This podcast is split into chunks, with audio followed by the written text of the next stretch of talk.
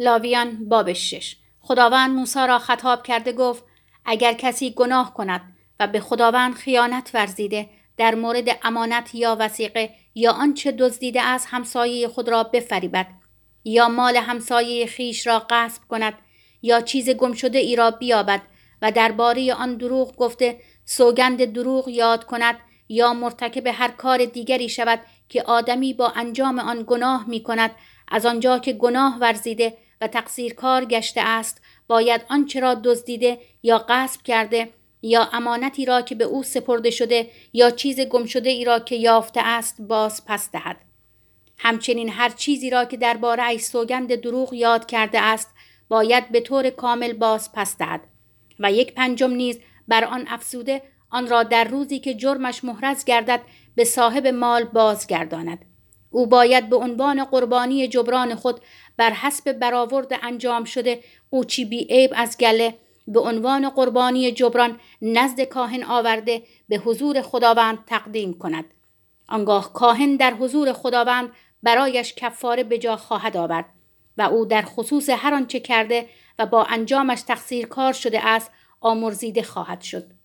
قانون قربانی تمام سوز.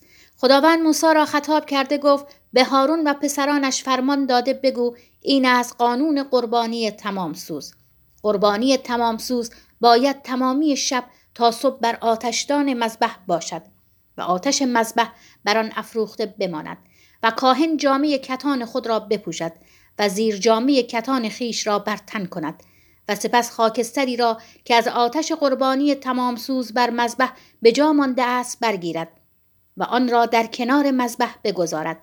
آنگاه جامعه از تن به در آورده جامعی دیگر بپوشد و خاکستر را بیرون از اردوگاه به محلی تاهر ببرد.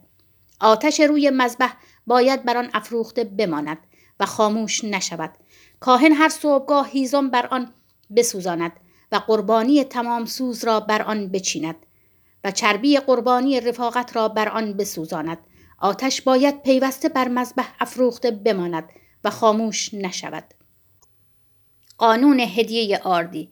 این از قانون هدیه آردیه پسران هارون آن را در برابر مذبح به حضور خداوند بیاورند. سپس کاهن از آرد مرغوب هدیه آردی و روغن آن و نیز تمام کندوری که روی هدیه آردی است یک مش برگیرد و به عنوان یادگاری بر مذبح بسوزاند.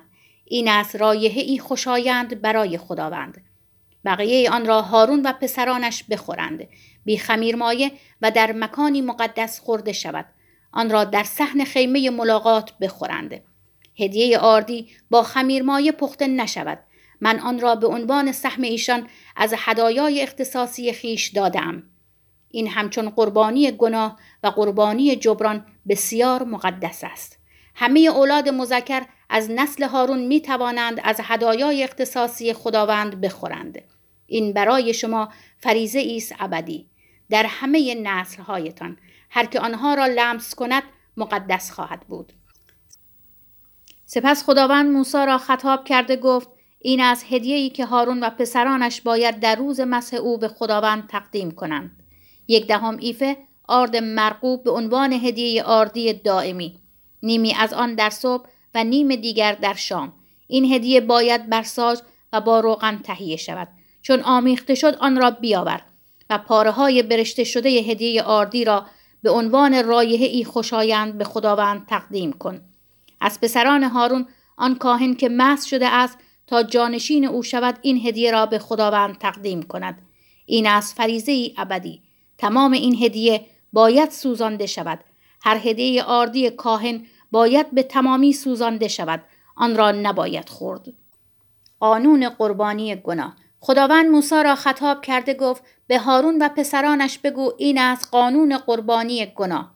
در جایی که قربانی تمام سوز ذبح می شود قربانی گناه نیز باید در حضور خداوند ذبح شود.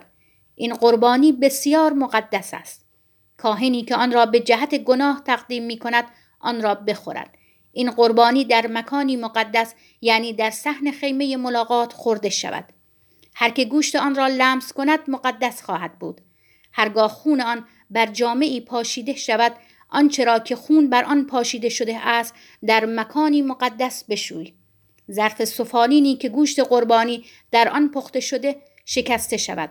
اما اگر در دیگ برنجین پخته شده دیگ به طور کامل پاک و به آب شسته شود. هر ذکوری از کاهنان می تواند از آن بخورد. این قربانی بسیار مقدس است. اما هیچ قربانی گناه را که خون آن برای کفاره کردن در قدس به خیمه ملاقات آورده می شود نباید خورد بلکه به آتش سوزانده شود.